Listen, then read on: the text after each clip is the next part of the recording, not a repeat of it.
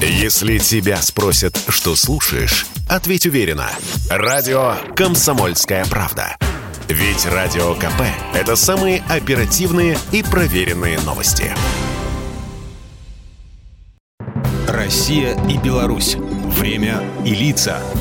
Здрасте, здесь Бунин, и сегодня я про равенство между нашими братскими народами, между россиянами и белорусами. 17 февраля 1999 года был ратифицирован договор между Республикой Беларусь и Российской Федерацией о равных правах граждан. Документ этот возник и был подписан как логичное продолжение заключенного двумя годами ранее договора о Союзе Беларуси и России. Строк в нем немного, всего 12 статей, и эта лаконичность, собственно, лучше всего доказывает его глобальность. Гражданские права и свободы тождественны. Любой вид образования доступен и там, и там. Можно без каких-либо ограничений обмениваться жильем, пользоваться и распоряжаться имуществом. Право собственности надежно защищается независимо от того, находится ли оно на российской или белорусской земле. Право на труд и отдых, рабочий стаж и квалификация, медицинская помощь и оздоровительные услуги – все избирательные права в союзные органы также полностью одинаковы для россиян и для белорусов. Такие принципиальные знаки равенства практически во всех областях жизни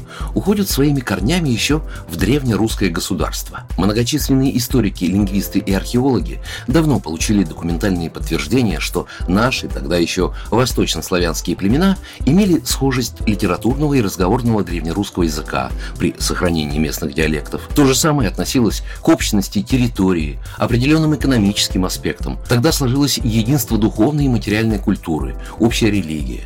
Существовали одинаковые традиции, обычаи и право, военное устройство и даже общая борьба против внешних врагов.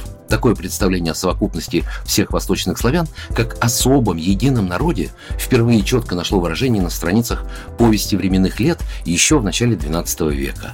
Поэтому столь часто повторяемые слова, что мы один народ, это не современная сиюминутная риторика, а констатация исторической данности которая в полной мере проявляется сегодня в реализации конкретных интеграций. Буквально пару месяцев назад, в ноябре, в День народного единства, проводя Высший Госсовет Союзного государства, президенты России и Беларуси утвердили почти три десятка программ, которые направлены на развитие и углубление интеграции в экономике, политике и военной сфере – они нацелены на скоординированную макроэкономическую стратегию и общую политику в кредитно-финансовой, банковской сферах, промышленности, сельском хозяйстве. Были согласованы объединенные рынки нефти, газа, электроэнергии и транспорта. Российский президент подчеркнул, что для России Беларусь не просто добрый сосед и ближайший союзник, а по-настоящему братский народ. А его белорусский коллега отметил, что союзное государство для Беларуси – это приоритет из приоритетов. Программа произведена по заказу телерадиовещательной организации Союзного государства. Россия и Беларусь. Время и лица.